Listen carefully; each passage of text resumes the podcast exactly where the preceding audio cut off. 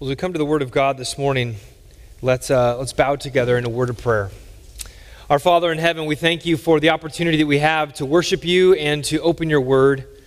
I pray, Father, as we come to your holy, inspired Word that you have given to us, that you would please open the eyes of our hearts that we may see the wonderful things that, is, that are there. Help us to see this morning your Son revealed. And may we worship and that we trust with greater fervency, greater passion. We pray in Christ's name. Amen. Well, this morning we do return to the book of Luke, chapter 8, and I invite you to turn there in your personal copy of God's Word.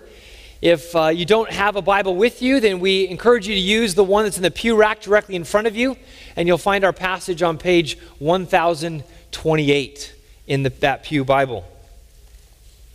1028. Luke chapter 8. Last week, we looked at the first 21 verses of this chapter, and what we saw there was Jesus teaching. Jesus teaching, uh, particularly the, the well known parable of the sower, or parable of the soils, as it's also known.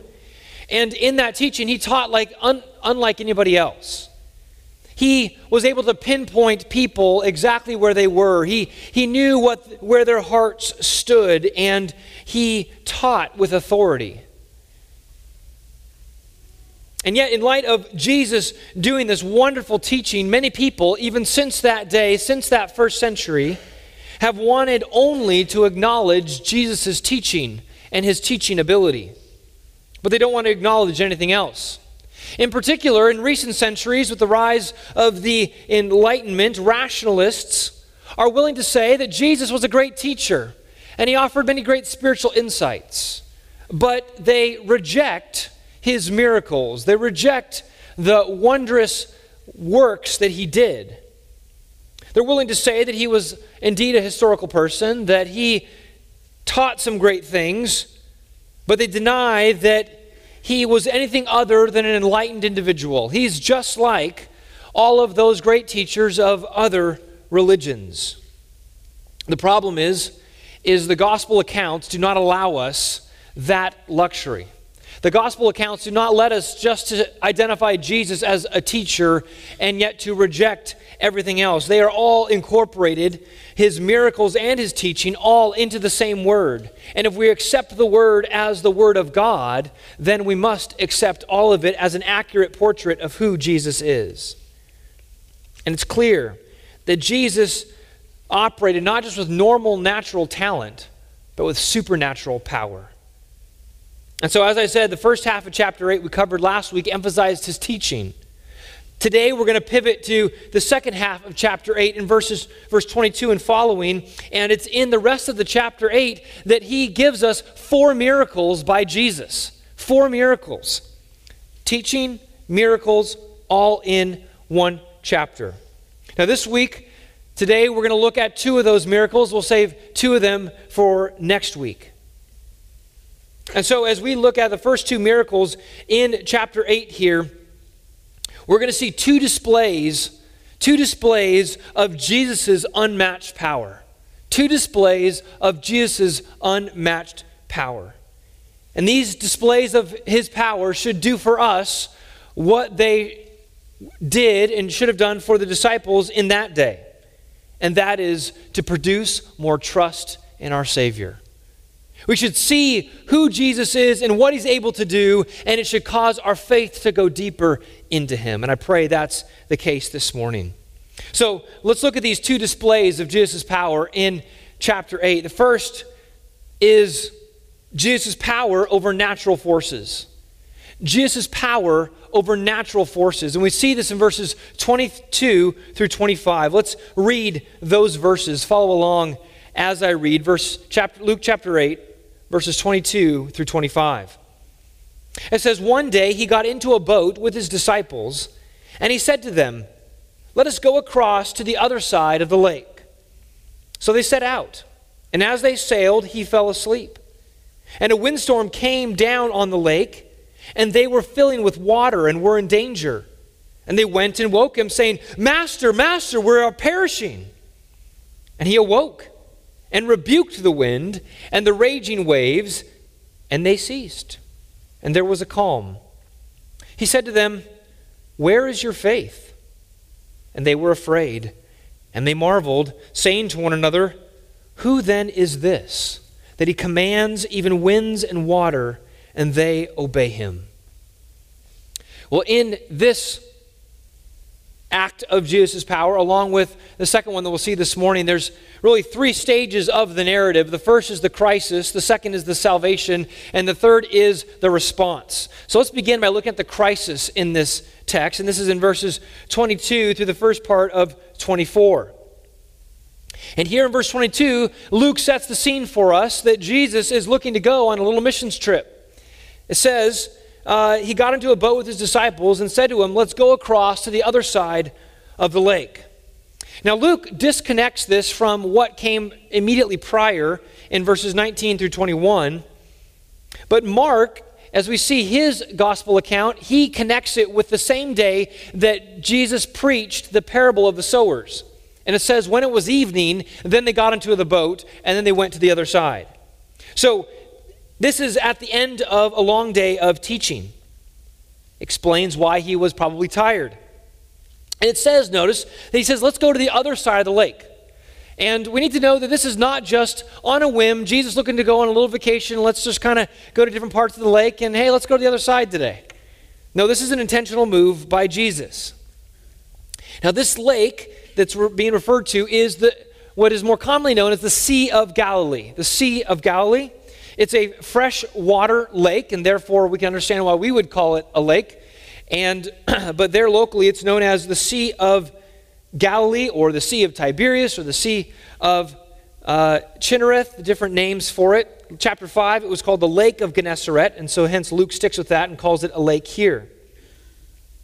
Now, there are two, uh, it's one lake, but there are two very distinct shores, two very distinct regions uh, where there's different jurisdictions on this lake, uh, like uh, we would we have here in California, like in Lake Tahoe. Those of you who have visited there, right? You know, there's a California side and there's a Nevada side, and uh, even though it's one lake, there's shorelines that are shared by different jurisdictions. And the same is here and the Sea of Galilee. There was a Jewish side and there was a Gentile side.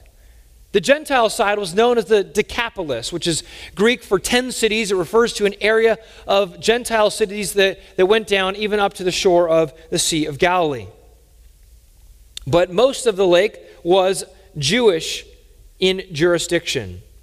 And so Jesus, being primarily being a Jew and being on the Jewish side, reaching Galilee, which is the, the region of northern Israel, he wants to go to the other side, which means he wants to go to the Gentile side.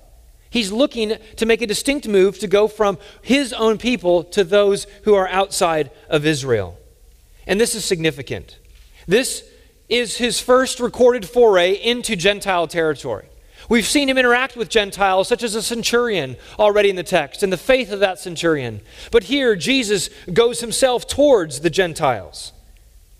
It'll be interesting to see, as he goes in this way, how he interacts with these foreigners, these strangers to the covenants.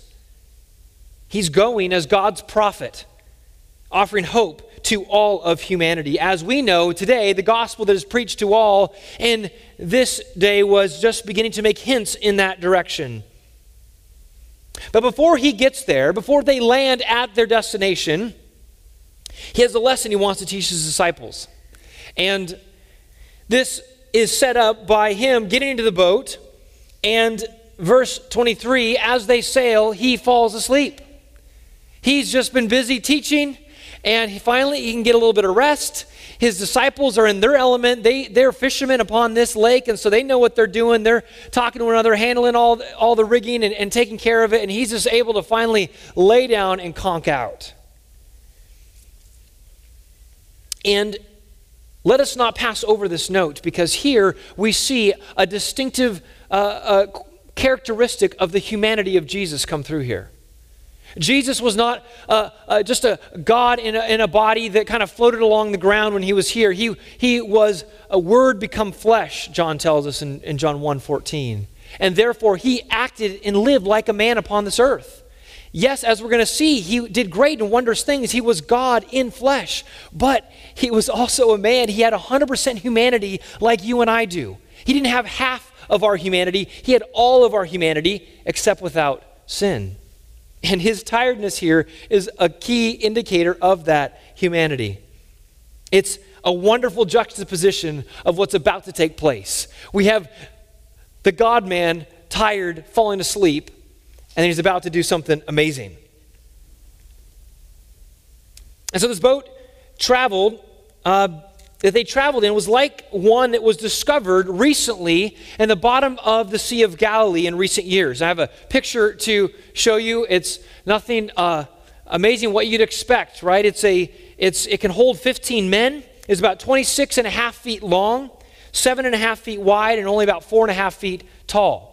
One of these was discovered uh, in, in, in, recent decades. The Sea of Galilee, the, the, the water was at an all time low, and they were able to examine the seabed in some places along the shore, and they were able to discover a first century fishers, uh, fisherman's boat. And you can go online. I don't have the, the recovered pictures for you, but uh, you can see from what remains that as there was encased in the mud something very similar to this. So it holds 15 people. There's uh, you know, 12, 13 there uh, in this boat. I'm sure it was a bit cozy trying to move around and make it happen, but, but there they were sailing off. And again, Mark said it was evening, so no doubt the light is failing as they head off on the lake. And so he's sleeping. And then we read in the second half of verse 23, it says, And a windstorm came down on the lake, and they were filling with water and were in danger. Here we see a sudden storm come and overtake the disciples.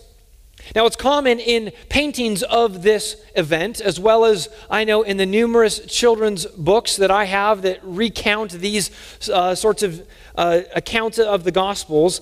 You can uh, kind of see it as dark skies and lots of rain coming down, uh, like a heavy thunderstorm.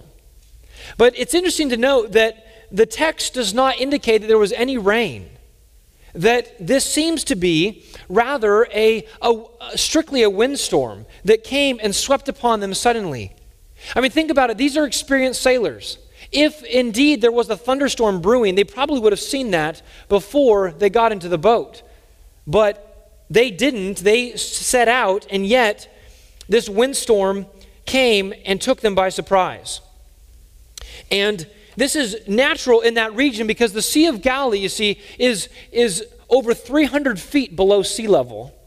And yet, on uh, the east side, there are high cliffs and a tableland called the Golan Heights that rises over uh, to over 3,000 feet above sea level. And so there is a huge disparity, and, the, and the, the air temperatures can change drastically, causing great winds to happen. In fact, I have a picture just to. Uh, this is from one side of the Sea of Galilee looking over to the east, and you can see just the high cliffs that are there on that other side. Again, the sea is 300 feet, over 300 feet below sea level, and that elevation of those cliffs is over 3,000. And so great wind fluctuations would take place between these elevations. And the text says that this windstorm was ferocious. I mean, it's almost as if these guys have not seen a windstorm like this in all of their boating career. And these waves kicked up significantly. It caused the boat to fill with water.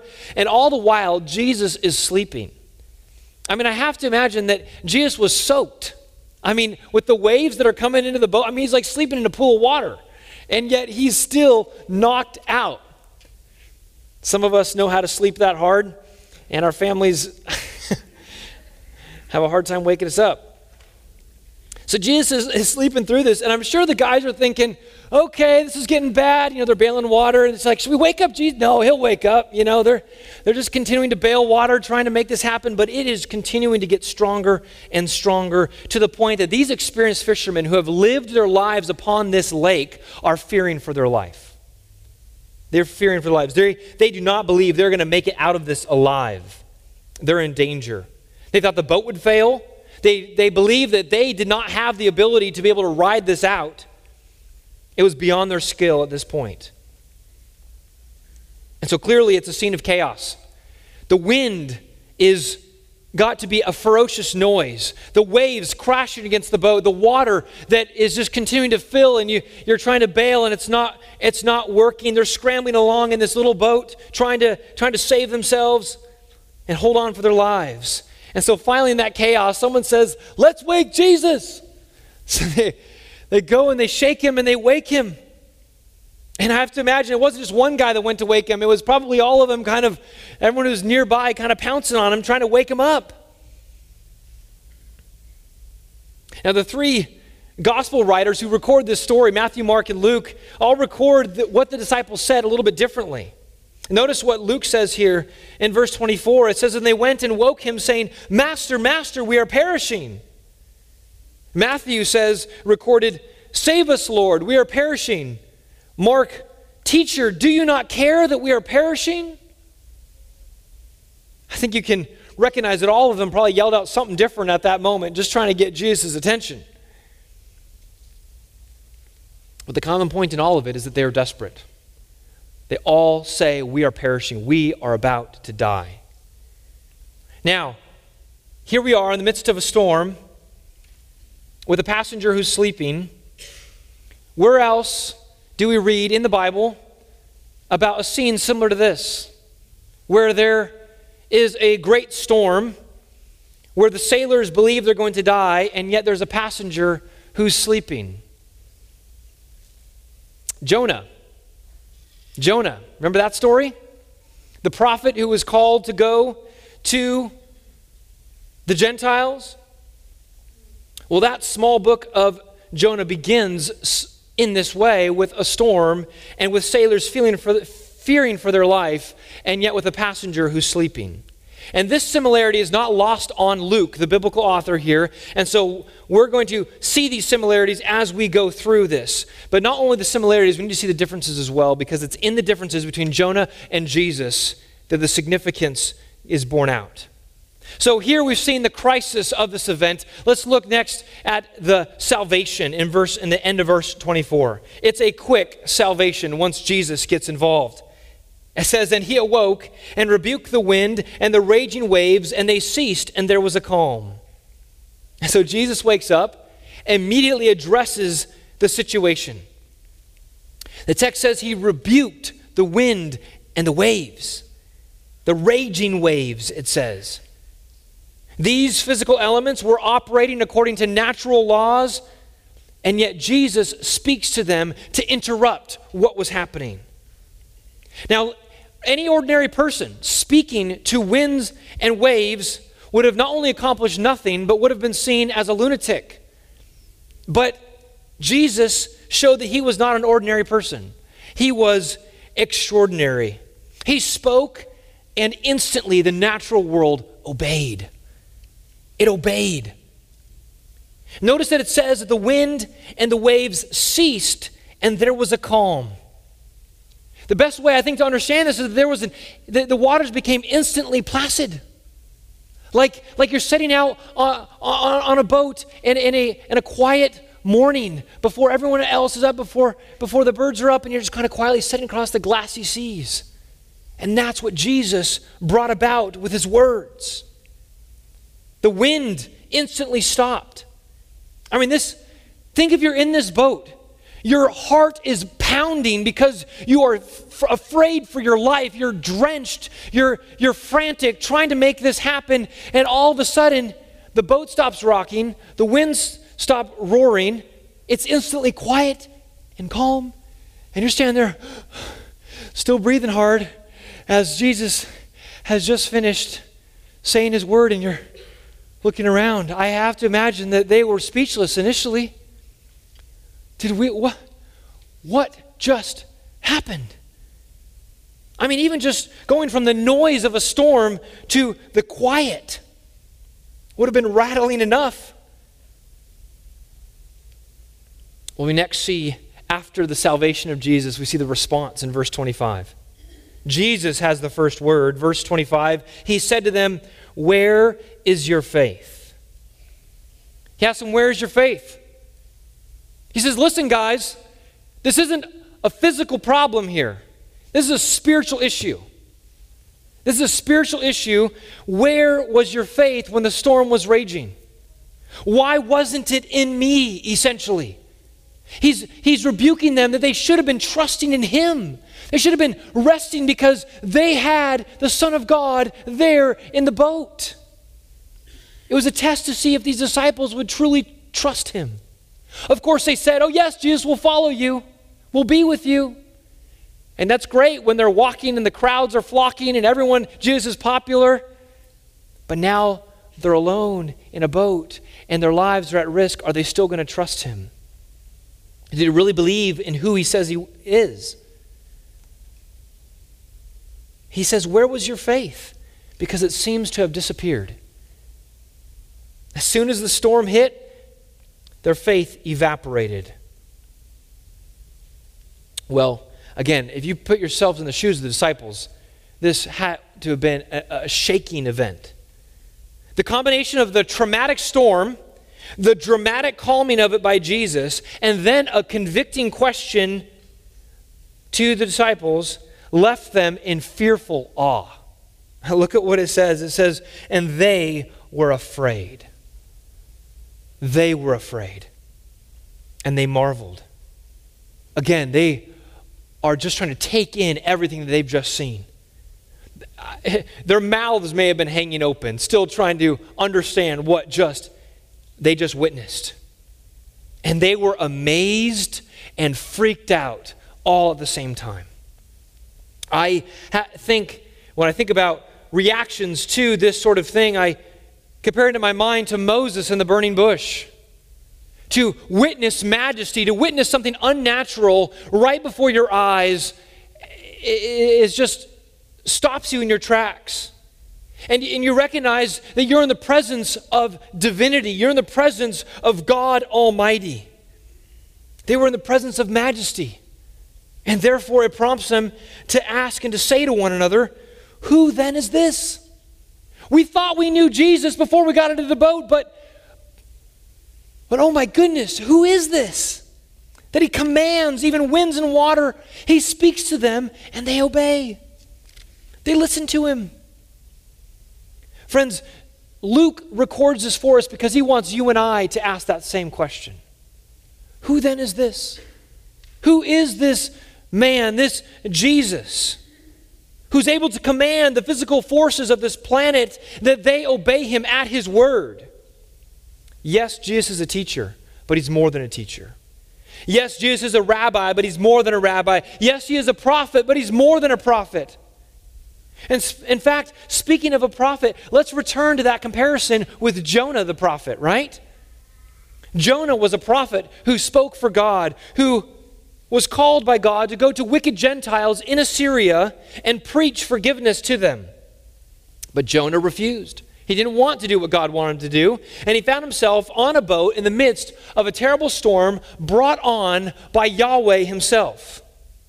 And the sailors who were up on the deck were scared for their lives, and so they go down, waking Jonah, asking for assistance, for him to pray to his God. And it's at this point that Jonah knows the only solution is for him to be thrown overboard. And when he is tossed into the sea, the storm ceases its raging. Extremely similar language to what we have here in this text. But notice the contrasts. Jesus voluntarily goes to the Gentiles to preach salvation to them, whereas Jonah was the reluctant prophet and had to be steered back onto his course. Remember, that's why he was going. He's on going to the other side of the lake, and we're going to see him go into that territory in the next account. When the storm hits, he too is fast asleep, just like Jonah. And so too, the sailors come to wake him for assistance. But again, here's where the story differs drastically. Instead of Jesus being like Jonah and being thrown into the sea, instead, Jesus is like Yahweh, the Lord of heaven and earth, who in the story of Jonah caused the storm. In other words, here is God Himself being the perfect Israelite, being the perfect prophet, taking the gospel to the Gentiles. Jesus is the perfect God man. And so in this text, as I said, we see a clear portrait of his humanity as he sleeps through an epic storm. and we had a clear display of his divinity as he calms that storm with the word. There was no one like this. There was no other person that can calm the storms, that can control the natural world with a word. Because Jesus was the Word become flesh. And He is the one that all humanity should bow before. And Jesus' power is unmatched. He displayed it on that evening that He had control over all the physical forces on earth. In other words, get this, He's the sovereign creator. The very God that spoke and created this universe in Genesis chapter 1 was there in the boat with the disciples. You think that would freak you out a little bit? Jesus controlled by speaking, just like God created the world. And so, therefore, Jesus is the sovereign creator, Yahweh Himself. And so, He's the one who created all things, He's the one who has made each one of us. And He is sovereign over it all. He is the Lord. And so, like the disciples, we must trust him as well. Like the disciples, our trust must show itself in the midst of our trials. Sure, we've trusted him for our eternal destinies, but can we trust him in the midst of the difficulties of life? Or we, can we trust him with the daily things that come upon us? Can you trust him when money is tight? Can you trust him when the news from the doctor is devastating? Can you trust Him when the future for your kids and grandkids looks grim? Will you trust Him? The question of Jesus is there. Where is your faith? Friends, may our faith remain in Christ no matter what comes our way, no matter where we find ourselves. We can be confident that Jesus works for the good of his people, even when it looks like, in the disciples' case, he's asleep. Remember in Mark, he, he records the disciples ask, Jesus, don't you care? They question the very heart of Jesus because it looked like he didn't care. But he cares all along. Friends, even in the things that you're going through, even when it might not seem that God is there and that he knows, he does know. He's aware of what is going on. And you can know that he cares that he, he knows and he's there to help. He has the power to help. Now, his plan in your life and in mine may not be to calm the storm with the word, to take away the suffering, to take away the pain. There's no promise of that, although we do ask for that. His plan, his plan might simply be to strengthen us in the midst of the storm, that we'd be able to endure it with, with perseverance, that we would be able to count it all joy, as James 1 says. We don't know why he does what he does in our lives. We can know that he cares. He has the power to deal with it. And so we trust him. Well, someone might say, yeah, my problem isn't physical things in my life, it's, it's spiritual issues. That's where my problem lies. Well, the good news is Luke shows us that Jesus doesn't just have power over physical forces, he has power over spiritual forces too. And that's our second display of Jesus' power here in Luke chapter 8. Jesus' power over spiritual forces. Look at verse 26. says then they sailed to the country of the Gerasenes, which is opposite Galilee. Now, verse 26 picks up on Jesus' little missions trip over to the, the, the territory of the Gentiles. The storm kind of threw them off course, but they continued to press on ahead. Now, as simple as it may seem here in terms of where he went, there's actually a lot of debate about where Jesus went and performed this next miracle. And I'm not going to pull us into the weeds of that debate this morning, but I think it's helpful to be aware of it because it has been used by skeptics and atheists and those who try to attack the scriptures as a sign of incongruity, of the fact that the Bible contradicts itself, and so you need to be aware of it. The issue is this in the Greek manuscripts of the New Testament that these, these books were originally, originally written in, between Matthew, Mark, and Luke, we have different location references for where this event took place. They say it happened in three possibilities. One is in the region of the Gadarenes, or in the region of the Gerasenes, or in the region of the Gergesenes. Can you understand the confusion? And each of these references reference a region of peoples connected to a city. And uh, in fact, I have a map to show you these different, these different cities. Um, and up next to the Sea of Galilee, up at the top one, the, the red box at the top, is Gergesa for the Gergesenes. Next down is Gadara for the Gadarenes. And the third down in the, in the bottom corner is Gerasa for the Gerasenes. And hence, there's confusion. Now, again, I'm not going to pull us into the weeds of this, but if, uh, if you uh, would like an explanation, come down after the service and I will happily explain it to you. But in most modern translations, you'll see that in Matthew, that has Gadarenes, while Mark and Luke have Gerasenes. So they reference the two bottom cities. Matthew is more connected with the region of Gadara, the middle city there, and Mark and Luke connect it more with that lower city, Gerasa, or the Gerasenes. But there are uh, other manuscript evidence that is reflected in the King James Version and the New King James Version that have different names than these. And that hence it underlies all of this confusion. But again, if it intrigues you, come down. I'll explain it to you afterward. But here's the important point, important point for all of us without getting into all of these different place names in a fascinating case of, of, of uh, biblical geography, uh, is that these accounts do not contradict one another. Okay? They do harmonize and they agree with one another. They're all just highlighting different ways to identify the same region. They're identifying it with, uh, with different cities, and they have different reasons for that. Again, uh, different explanations, but they all refer to the same kind of area, and they can all uh, they can both be true. And so this is not uh, an evidence of contradiction. And so, with that, Jesus goes as Luke says, to the region of the Gerasenes and the Gadarenes. I believe both of those two are accurate. I believe the Gergesenes is actually a later addition and therefore is not uh, actually what was intended in any of the biblical authors. But one of the reasons we know it went down to this area is because there's a harbor on the Sea of Galilee, and we can go to the next picture. Uh, down in the bottom uh, southeast corner of the Sea of Galilee, where there's been, there was a harbor that's been discovered from ancient times, and it was controlled by Gadara. Gadara was actually set six miles away from the shoreline, but they had uh, territorial uh, rights to this harbor in which they uh, uh, participated in commerce upon the lake.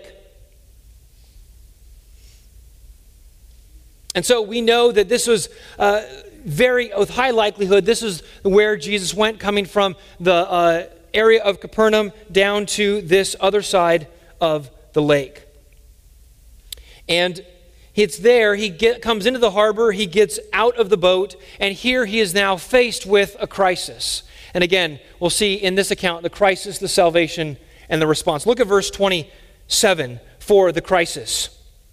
It says, When Jesus had stepped out on land, there met him a man from the city who had demons. For a long time he had worn no clothes, and he had not lived in a house, but among the tombs. And when he saw Jesus, he cried out and fell down before him, and said with a loud voice, What have you to do with me, Jesus, Son of the Most High God? I beg you, do not torment me. For he had commanded the unclean spirit to come out of the man, for many a time it had seized him. He was kept under guard and bound with chains and shackles, and he would break the bonds and be driven by the demon into the desert. And so here, Jesus is immediately faced. He steps onto the shore, and I have to imagine that this demon possessed man kind of rushed down from the hills and begins to charge this new group of people that are now upon the shore. But as he gets closer to the boat, he recognizes who's in the boat, who's the leader of this group of men. And this man who is possessed by demons confronts and cries out to Jesus. Now, I need to note that Matthew records that there were two men. Mark and Luke record that there's one. The way to harmonize that is just to understand that there was probably one who spoke, one that was dominant, and therefore, in the recollection of those that, who, who passed it on, that Luke then recorded, is that they remember one man that was there, but it can easily harmonize with two. Now, biblically speaking, demons are angels who have fallen, those who originally created good, but they rebelled with Satan and they were, fell out of heaven, and they are called evil spirits, unclean spirits, or demons in the scriptures. They do the bidding of Satan, they're the enemy of God, and they seek to do all the evil that they can. Now, we've already seen demons active in Israel in the book of Luke. Chapter 4, Jesus deals with them. But here we see them active in Gentile territory. And notice how devastating this possession has been for this man. Notice verse 27 it's been for a long time. This didn't just happen yesterday. This man's been possessed for a long time. It says that he had worn no clothes. This demon had so taken control of him that this man was not in his right mind and that he was living naked without clothes. And it says that he hadn't lived in a house, but among the tombs. This man was so uh, terrorized that he was, he was taken out of his right mind. He was no, no longer looked like an image of God, like he was created to be. Genesis chapter 1 tells us that all mankind is made in the image of God. Here, he doesn't have an image of reflecting God. He's more reflecting this, this dishevelment, this destruction of sin and rebellion and Satan. But this man not only terrorized, was not only personally terrorized, but I believe that the whole region was terrorized. Notice what was said in the end of verse 29.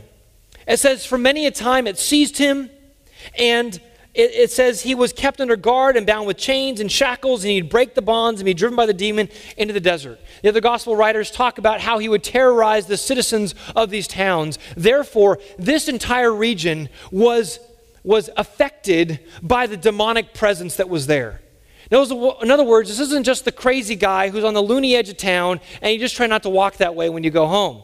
This was a man that everyone feared, and they felt his presence because the demons and Satan was providing a dominance there in this area. He had free reign. He sometimes would live in the tombs, he'd sometimes terrorize them in the towns, or he'd go out into the desolate places, into the desert. He went wherever he wanted to because he had this demonic strength. And so, right now, before Jesus shows up, the demons are the, the, the, the have supremacy in this region. But now Jesus shows up and they know that there's a contender for the supremacy. Look at verse 28. It says, When he saw Jesus, he cried out and fell down before him with a loud voice. What have you to do with me, Jesus, Son of the Most High God? I beg you, do not torment me. The demons speak through the man. And here it says that it's he, the man, speaking. Later on, it's going to talk about the demons speaking. But the reality is, the demons control him and seize him and speak, use the mouth of the man to speak for them. Notice that these demons know Jesus' identity. They are very clear about who this man is Jesus, Son of the Most High God. Isn't it interesting that just a few hours earlier, his disciples were asking, Who then is this? And here they get on the shore of Gentile territory, and a demon says, Jesus, Son of the Most High God. Identity is clearly revealed. But notice the inherent power. These demons know that Jesus has power unlike anybody else. They've been tormenting people all over the place. But here, they've, they meet a man who is greater than them. And so they don't even put up a fight. They just, they just say, please, don't torment us. He says, he, he, these demons recognize that there is going to be an eschatological judgment that comes upon Satan and the demons, and they hope it's not yet. See, please don't torment us now. We want to continue our work, we want to continue doing what we do.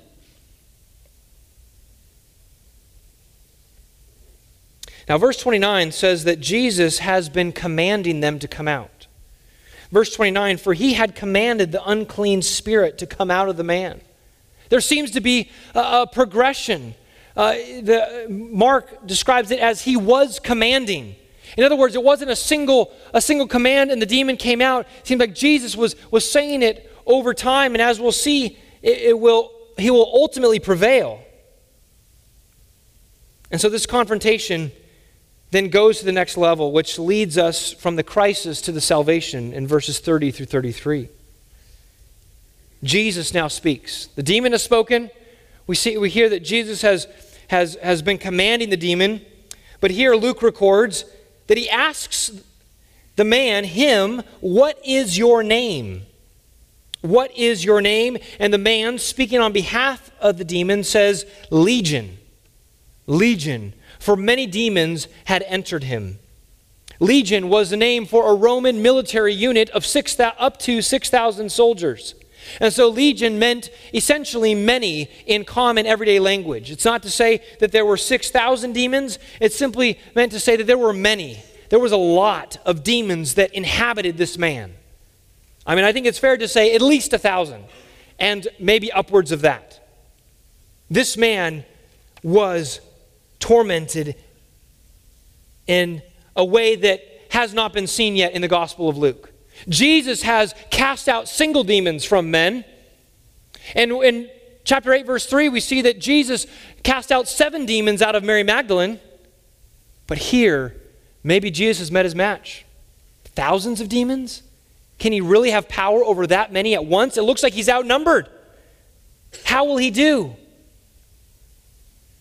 Well, the narrative changes from the man talking, it's been in the singular, to now the plural. The demons are all talking, the many, the legion, after his name is revealed. And it says in verse 31 they begged him not to command them to depart into the abyss. They begged him.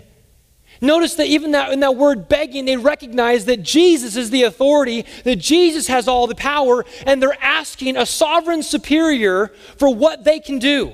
They are seeking permission from the God of the universe to, to go somewhere. They recognize that Jesus has the power over them. Now, the abyss is the place where demons are sent and they are locked up and unable to operate upon this earth. They, they can be sent there during this time, uh, this age, they, it is also the place where Satan will be sent during the millennial kingdom. And Revelation chapter 20 says that he is cast into the abyss, he's sealed there, he's no longer able to deceive the nations. But now, during this age, many demons and Satan are roaming about.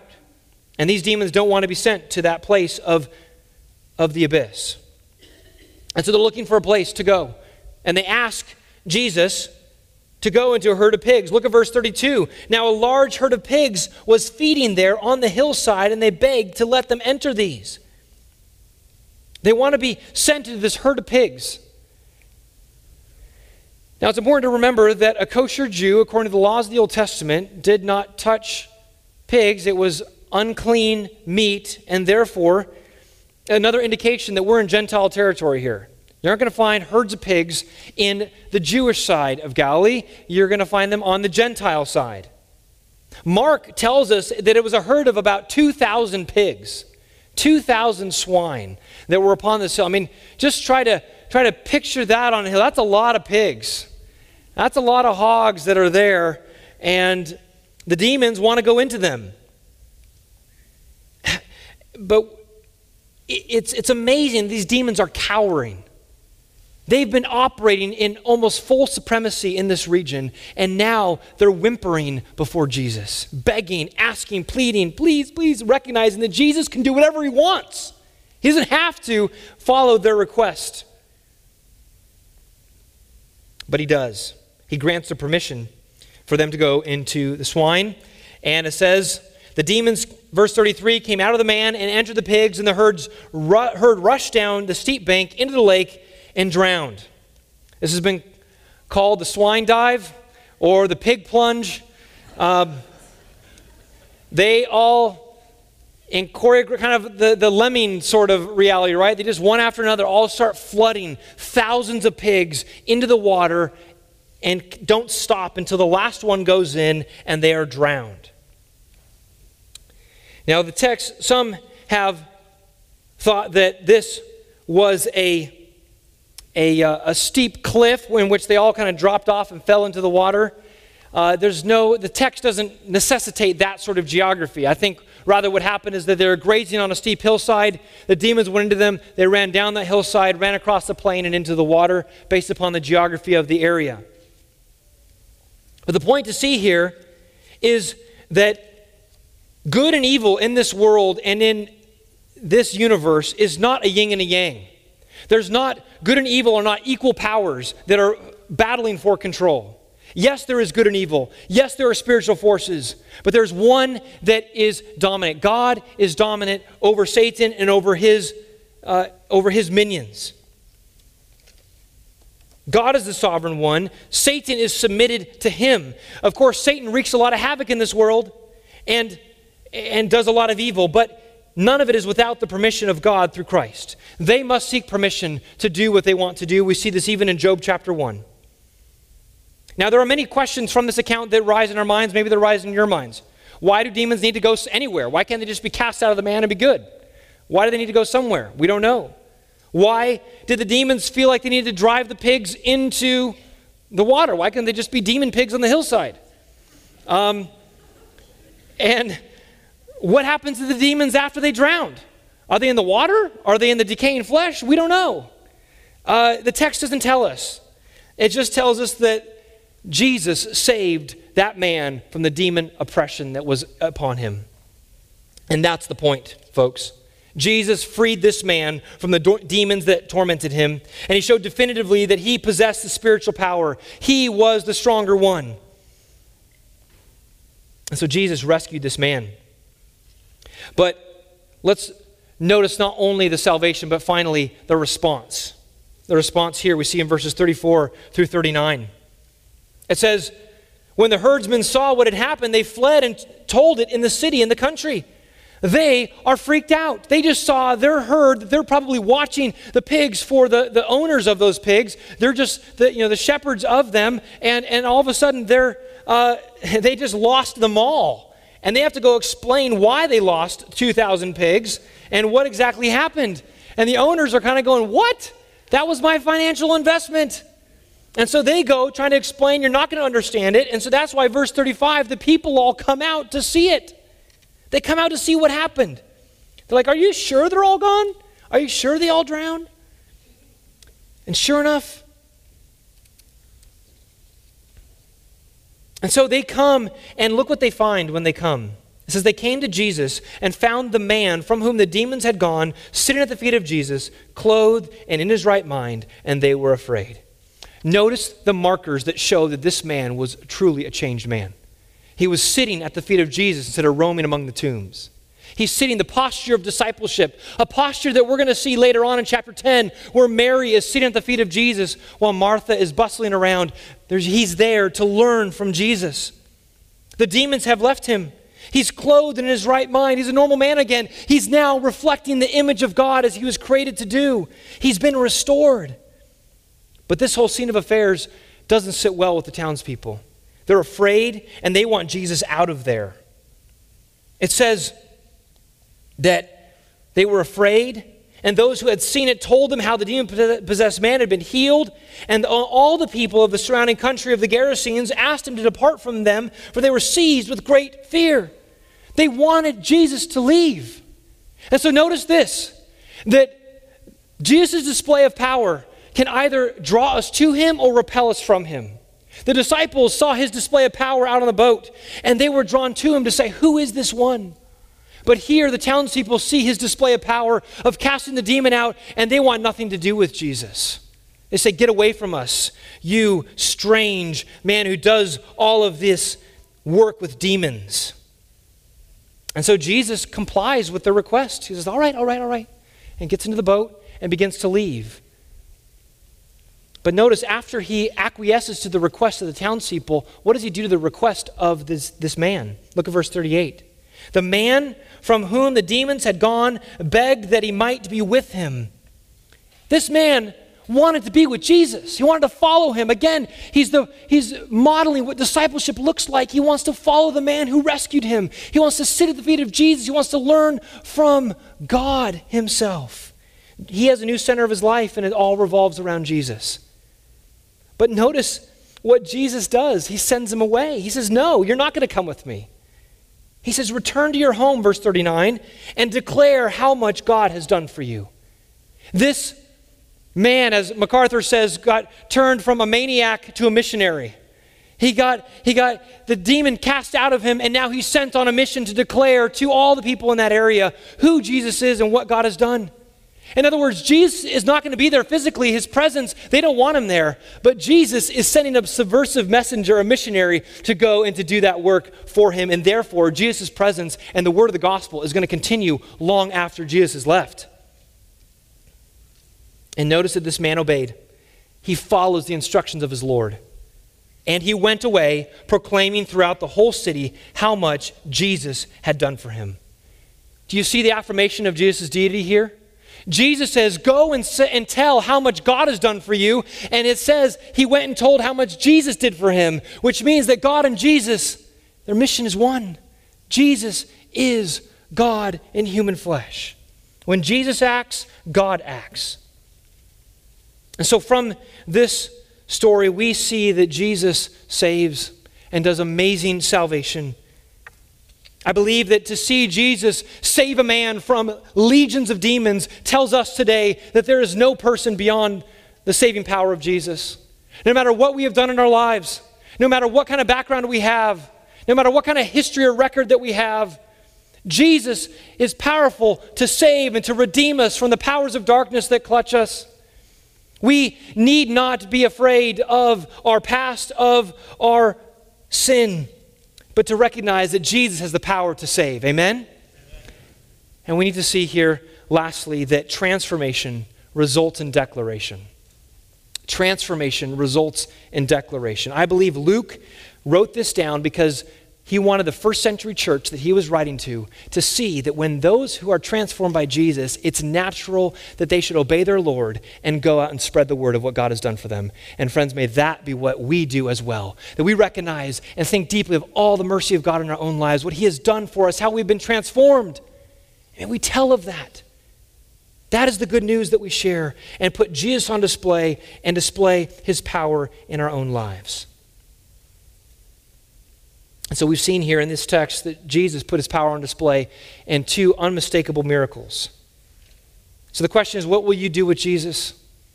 Are you going to see this and be repulsed and, by him, or will be drawn to him in worship and wonder and be transformed by him?